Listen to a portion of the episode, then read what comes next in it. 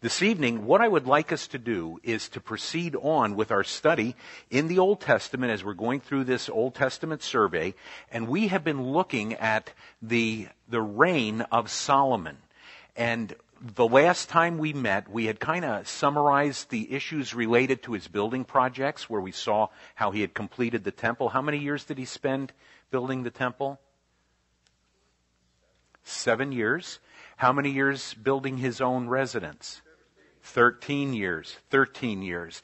And so he spent a great deal of time in both of those building projects, and for the most part, he had peace. Now, it was not complete peace. We're going to look at a couple situations where he really was challenged in his lead as the king of Israel, but there were no major military uh, challenges that were mounted against him. So, for the most part, through the reign that he had established, uh, things were very peaceful. Things had been moving along relatively smoothly until we get to the end of his life. And then things change. Why did they change?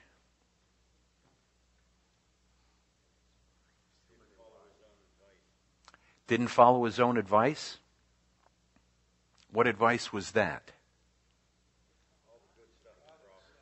all the good stuff in Proverbs. We don't have time to go through it all, do we?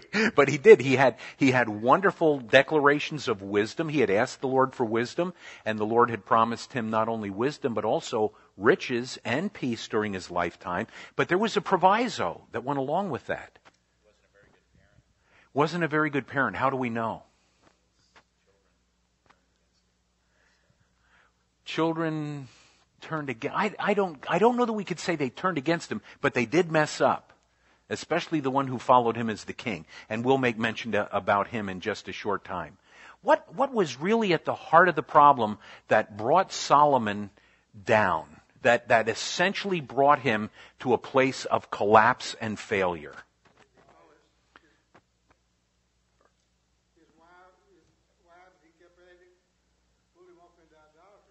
That's it. What happened was he followed the way of the kings of the day in which he lived, and they would make alliances through marriages that they would establish.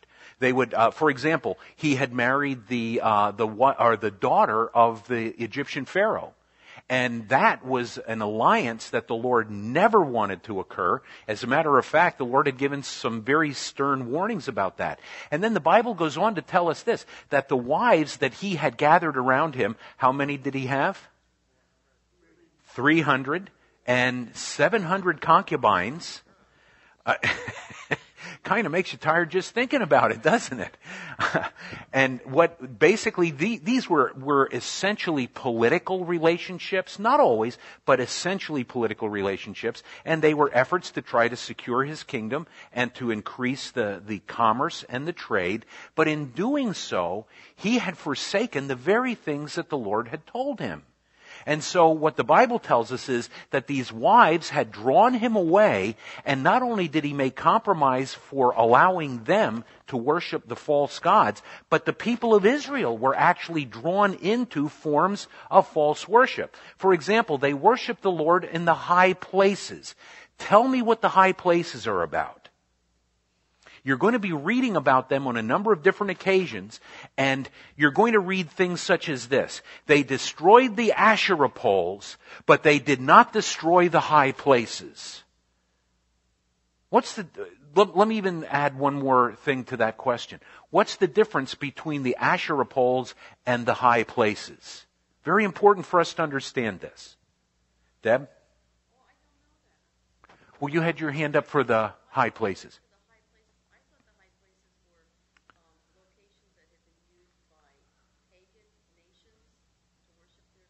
No. The high places were not for pagan worship. The high places were, were locations that the Israelites would go to make sacrifices to the Lord, but God had never sanctioned them. Where were the sacrifices to be offered? At the temple in Jerusalem.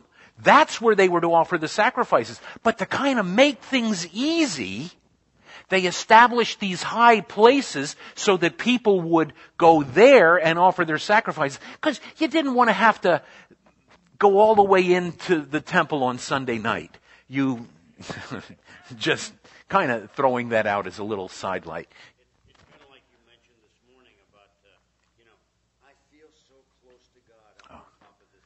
It's It's, it's a self-justified effort to please God in a way that He has never sanctioned nor asked for. So when the Bible tells us about the high places not being torn down, it's not that the kings, and, and I know we're way ahead, I'm jumping way into the, the realm of the kings that are going to follow Solomon, but when they didn't destroy the high places, they just allowed the worship of God at places where God never intended his worship to be taken place. He wanted the people coming to the temple. The temple is where he manifested his presence. That's where he said you're supposed to go. And there were a variety of reasons for that.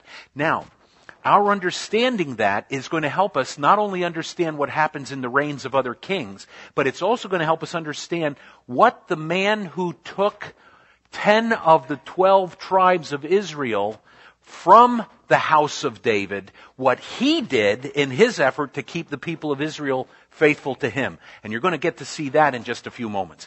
The Asherah poles were pagan worship issues. When you worship the Asherah pole, you were worshiping a female deity. And so they would tear down the Asherah poles. That was good. That they should have done but they would allow the high places to remain, which meant they still didn't they didn't purify the land the way that the Lord had intended it for, to be. And what's interesting is the Lord was merciful on a number of occasions, even when the people were still worshiping at the high places. It's kind of like, Rick, when you were sharing about your, your mom and your dad, did, they obviously didn't marry before your dad became a believer. That was the impression that, that I got. Um,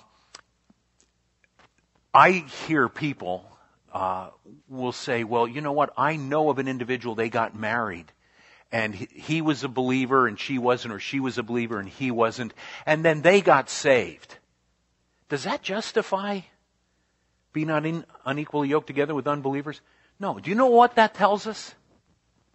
That, well, it's disobedience, but God is merciful in spite of our sin on occasion. But I want to tell you, for everyone that has a mate that comes to the Lord after they're married, I can tell you 10 that didn't come to the Lord and those people are living in, in agony. You don't disobey God. And occasionally, God is merciful when you do. Aren't you glad for that?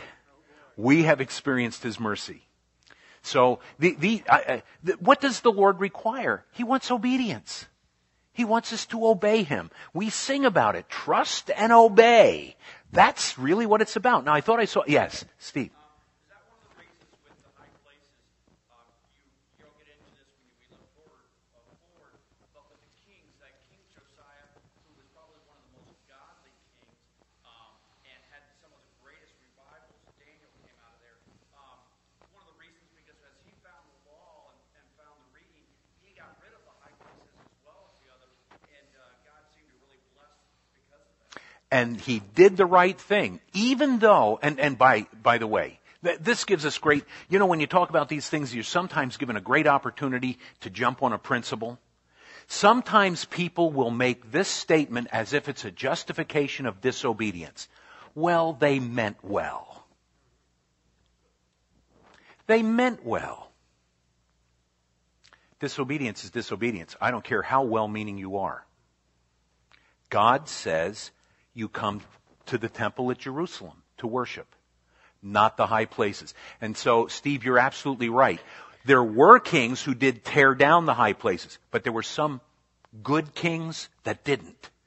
And they weren't completely obedient. So, we have those types of situations developing, and they begin to arise out of the rule of Solomon. Now, there are some things that the Lord said specifically to Solomon when Solomon had asked for wisdom and for guidance in, in uh, ruling the people of Israel, and the Lord indicated to him that he was going to give to him, because he had asked for the right things, he was also going to give him the things that most kings want. But with that, he also said this, as long as you listen to my, my voice, as long as you heed my word, as long as you obey me, there will be blessing upon you. Well, what was happening with Solomon? He is moving further and further and further away from obedience because of these pagan wives that he has married, these pagans that, and by the way, when you married a wife, she didn't come by herself. There was a whole entourage that would come with these women, and so there would be this incredible influence among the nation.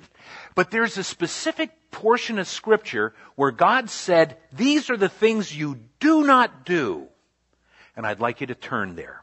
Open your Bibles, if you will, to Deuteronomy chapter 17. Look at Deuteronomy chapter 17. And in this particular passage, beginning down here at verse 14, the Lord, prior to the establishment of a king, is giving directives that are to be obeyed. And none of these are really, um, they're nothing really dramatic, but they are indications that if you're going to obey the Lord, it's going to take faith because it's not going to be the normal way that people administrate their kingdoms. It's going to be a very different way of administration. It's going to be a way that says our trust is in the Lord, our trust is not in armies, our trust the, is not in horses, our trust is not in ourselves, our trust is in our God. And here's what the Lord says, beginning there at verse 14 of chapter 17. When you come to the land which the Lord your God is giving you, and possess it, and dwell in it, and say, I will set a king over me like all the nations that are around me. By the way, do you remember how long before the king arose that this was written? This, this is at the end of the, um, the Exodus. They hadn't gone through the hundreds of years with the judges yet. But God knew the people are going to ask for a king. So here's what I want you to remember. I, I, that's not the best plan for them, but here's what I want you to remember when they get their, when they want their king and you, you get it all set for them. You shall surely set a king over you whom the Lord your God chooses. Okay, keep that in mind. One from among your brethren you shall set over you, uh, shall set over as king over you. You may not set a foreigner over you who is not your brother. In other words, a person who is, um, who is not born in. I was trying to make a joke here and it's not coming out. In Hawaii. Forget it. It's, you know what, this is one of those that just collapsed before it ever got started. I'm obviously referring to Obama, which I do believe he was born in the United States, but he wouldn't have been had he been born before 1959 or whatever. Okay. Anyhow, forget that. Let's move on. But he shall not multiply horses for himself. Why do you think the Lord would prohibit multiplying horses? The horse was the main battle wagon in the army. When you went to war, if you had horses, you had an advantage. Big advantage. So you don't multiply horses. Let's keep reading. Okay. Um, nor cause the people to return to Egypt. no, no, this is good. You're, you're, you're a step ahead of me. Would you like to teach this class? All right. Uh, uh, to multiply horses. For the Lord has said to you, you shall not return that way again. Well, why? What, what was the big deal about going back down to Egypt? Yeah, they had been delivered from Egypt. And Egypt became a symbol of sin. And it's like going back into your sin after you've been redeemed and brought out of it. Don't go back there. Okay. Um, you shall not return that way again. Neither shall he multiply wives for himself lest his heart turn away.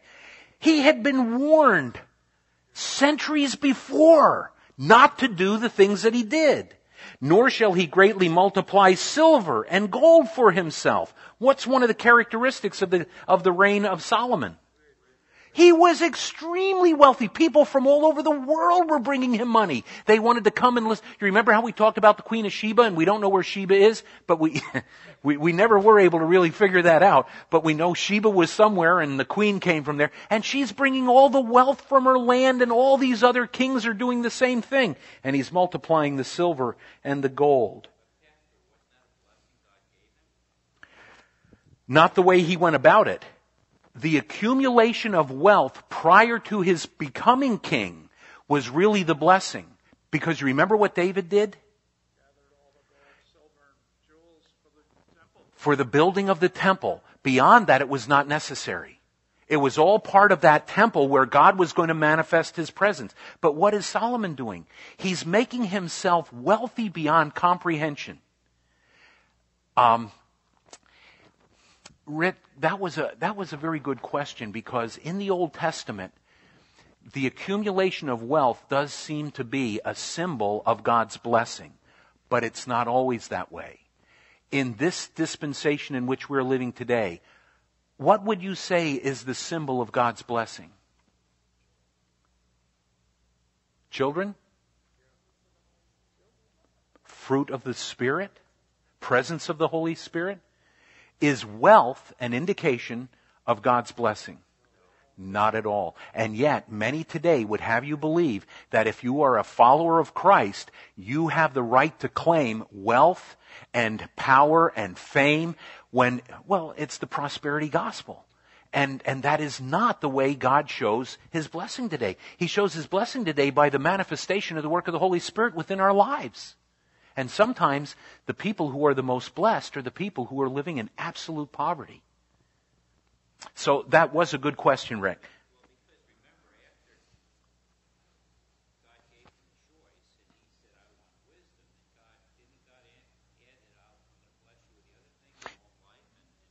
Yes, he did. But this is like, um, do you know people who have more money than they can spend? If you do, could we have their name? Yeah. Do you tithe? Can somebody give me LeBron James' phone number? I get get tenth of his contract. No, here, here's um, there are people that have more than they know what to do with. I'll give you an example. We lived in the Detroit area, and one of the guys in our church was a phone installer. He took the AT&T phones to people and he had them installed. He got to a guy's house one time. The guy was a bachelor. And, uh, Dave, do you know who I'm thinking of?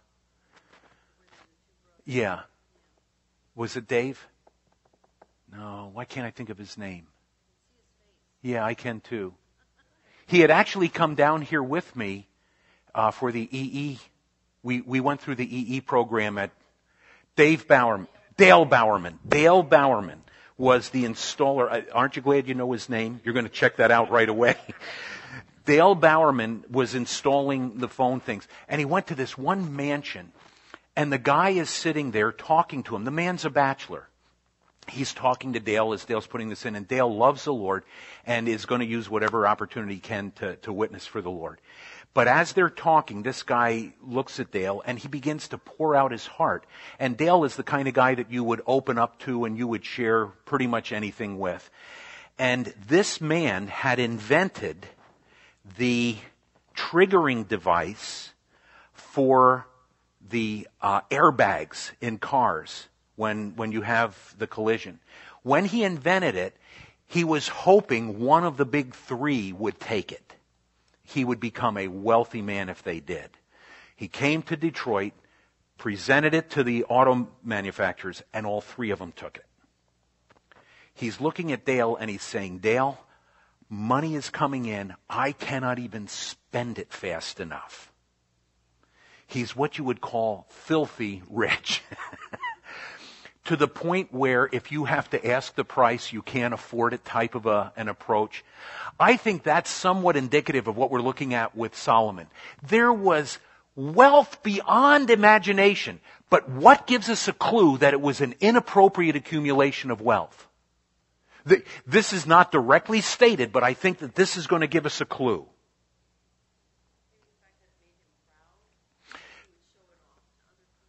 Yeah, he would show it off to other people. It made him proud. I- I'm sure that that's in the picture.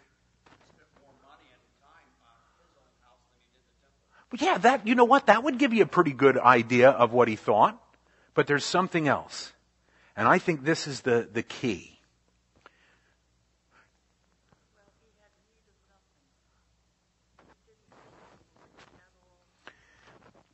Well,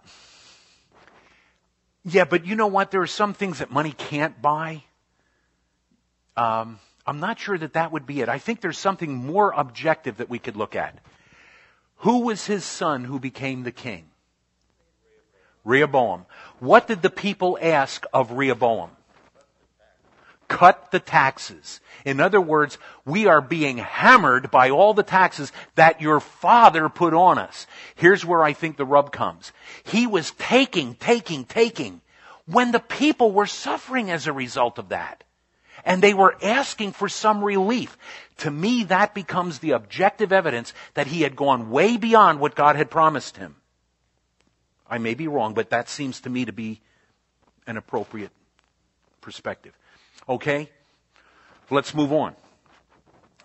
Um, also it shall be when he sits on the throne of his kingdom that he shall write for himself a copy of this law in a book from the one before the priests, the Levites. In other words, he's supposed to sit down and write Genesis, Exodus, Leviticus, Numbers, and Deuteronomy with his own hands. He is to write down the law. Well, he would be writing it this way.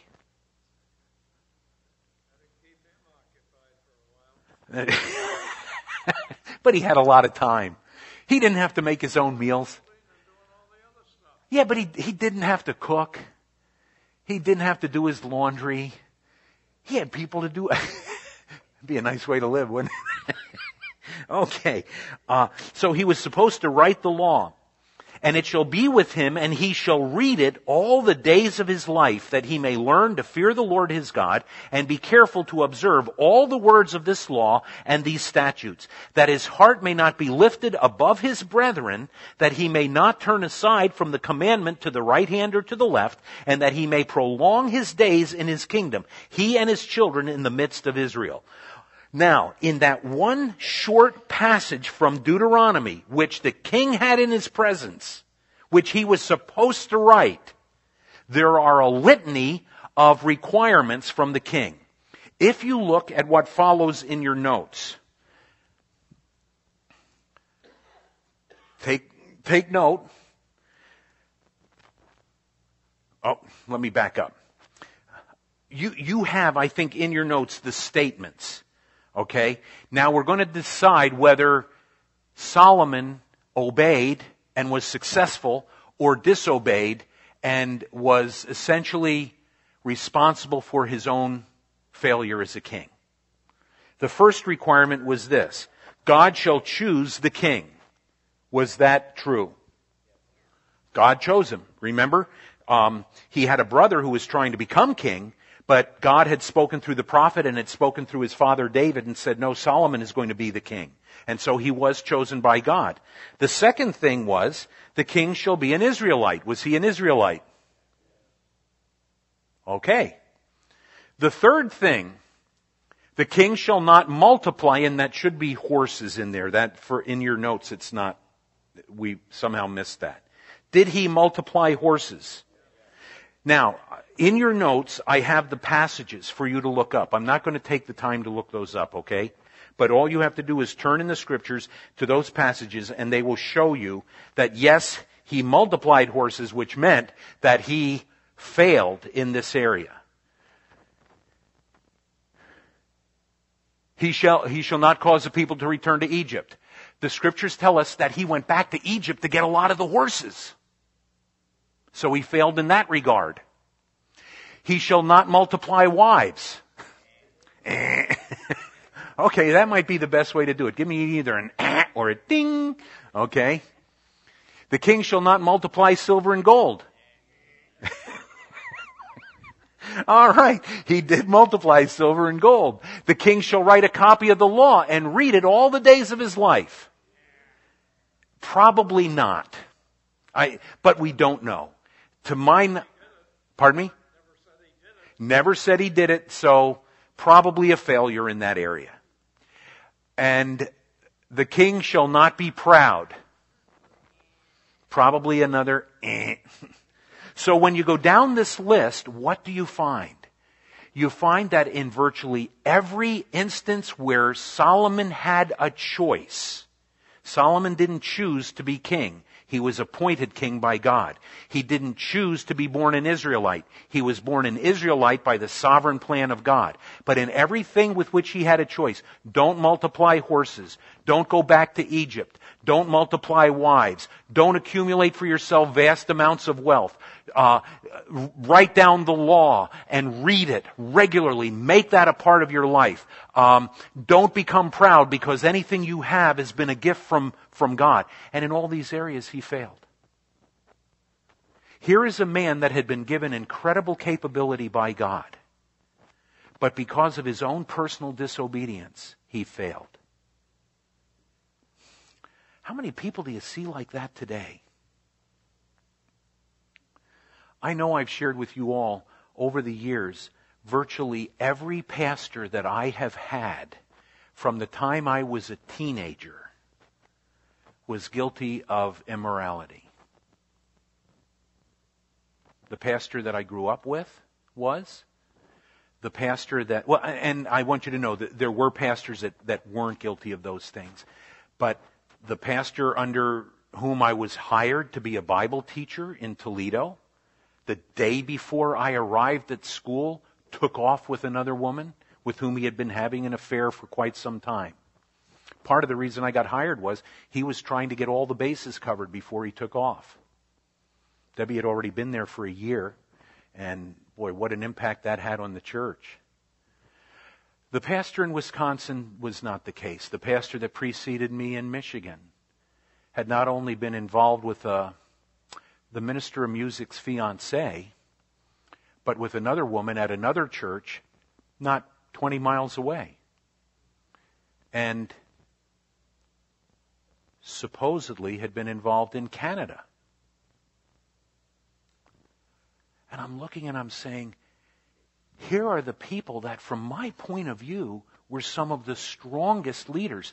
The pastor in Toledo was in line to become the president of Cedarville University.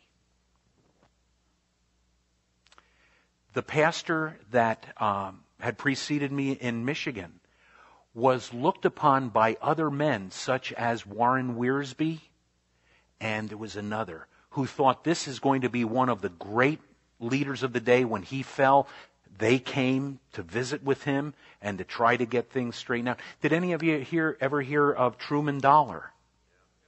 Truman Dollar, the pastor of Temple Baptist in Detroit, uh, one of the great historic Baptist churches, had been a pastor in Kansas City before he had gone to Detroit.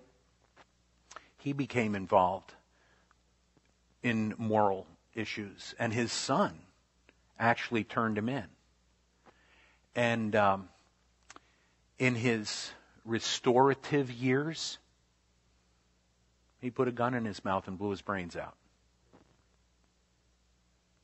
These are men who have stood in the place where God's blessing has come down upon them. They have been given incredible capabilities. They had wonderful gifts. They were people whose lives had impacted literally thousands of people.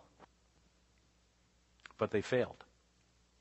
This is part of the reason why pastors ask their people to pray for them. Because we all know none of us are above this. We all could fall the same way, except the grace of God and the mercy of God protects us. That's what it all comes down to.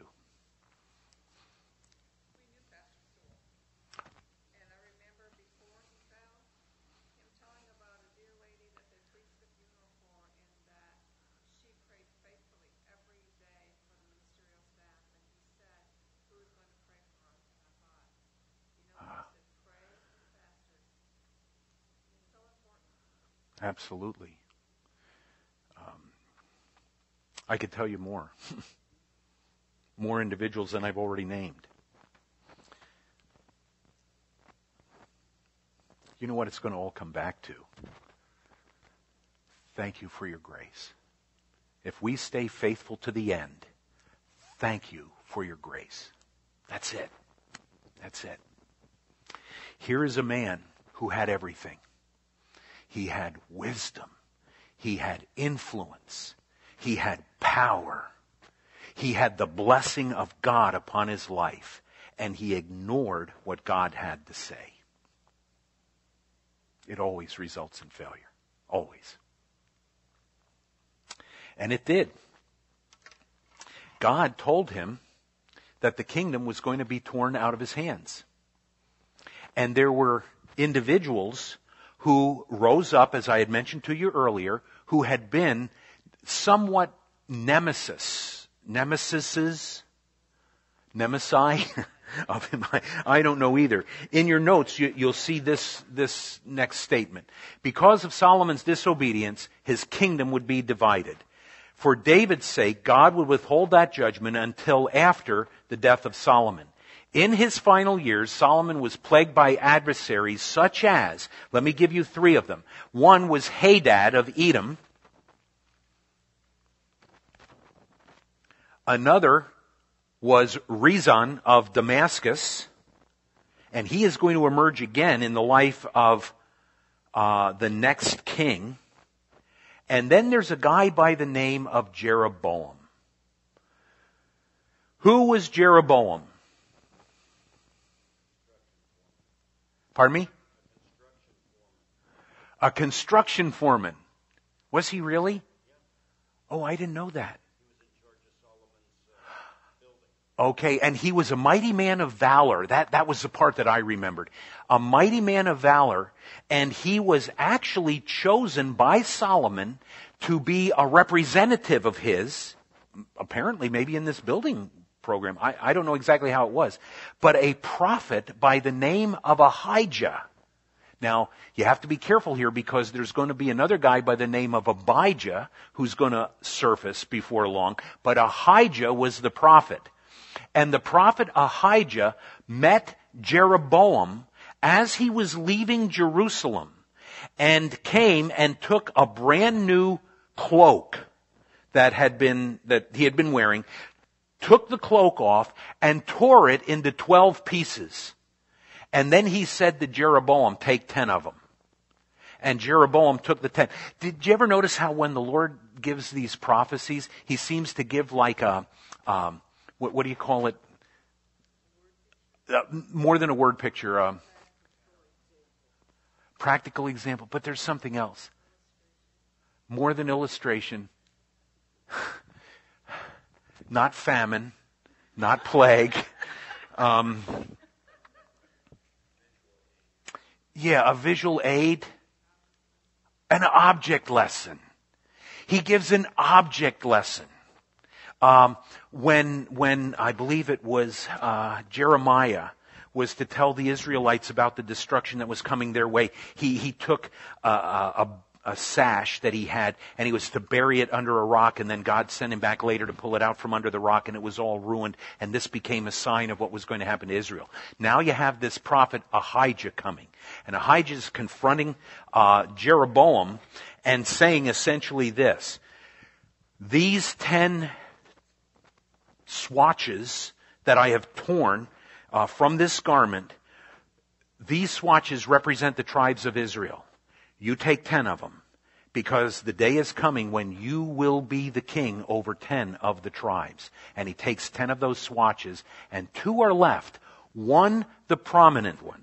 That prominent one was representative of Judah, the tribe from which David came, the tribe through which the Messiah would come. And that tribe would be saved for David and his family.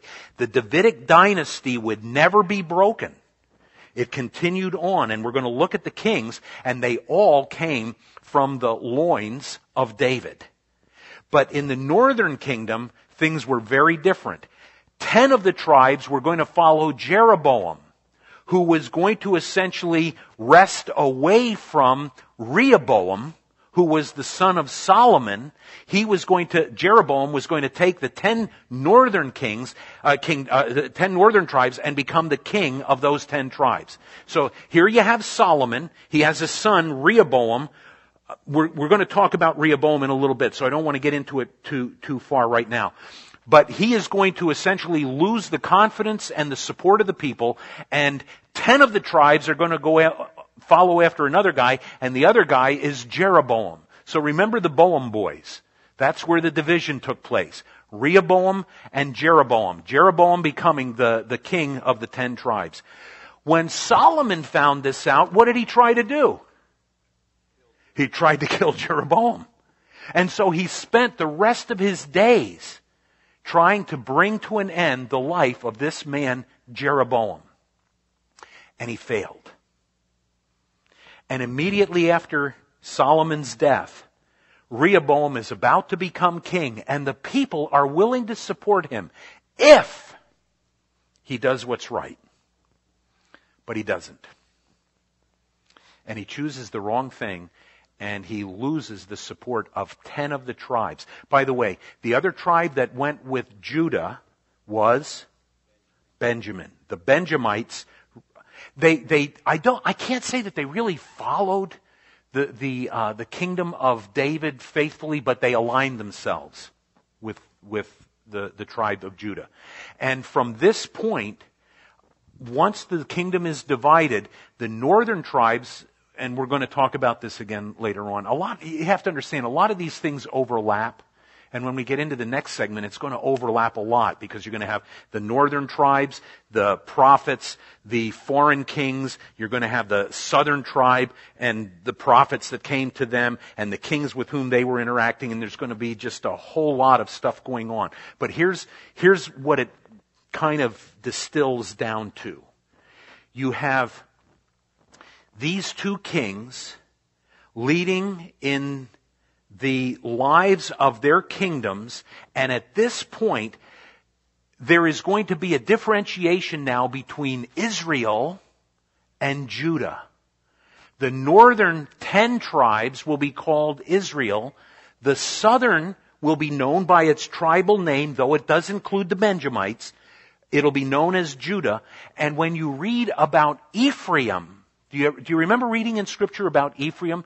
Ephraim is another way of referring to the ten northern tribes. So when you read about Ephraim, you're talking about the tribes that followed Jeroboam. And they're going to be going through a real mess. They're, they're going to have some really terrible times. Let me ask you a quick question. I'll, I'll, finish with this. Where are those ten tribes today? We don't know. They're called the dispersion.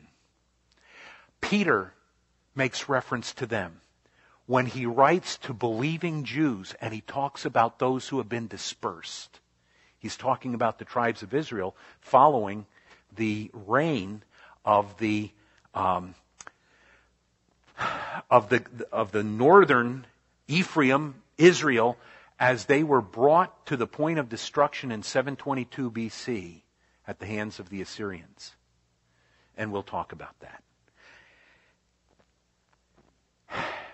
We finished that page. We actually did it. Do you have any questions? Carl. Did Rehoboam not only not cut the taxes or make things easier for the people, he said he was going to make it harder. Yeah. We'll, we'll talk about that next week. He, what it comes down to, and our older people are going to love this, because he was told by the older people, you do what the people say, and they will follow you. They really need relief. And then he went to the young whippersnappers. And he said to them, What should I do? And they said, You tell them this. If you thought my father's hand was heavy, you wait till I'm done with you. My, my little finger will be bigger than his thigh. And they said, See you later. Sayonara. Yeah, and that's, that's in essence what happened in that transition. Oh. Anything else? Good night.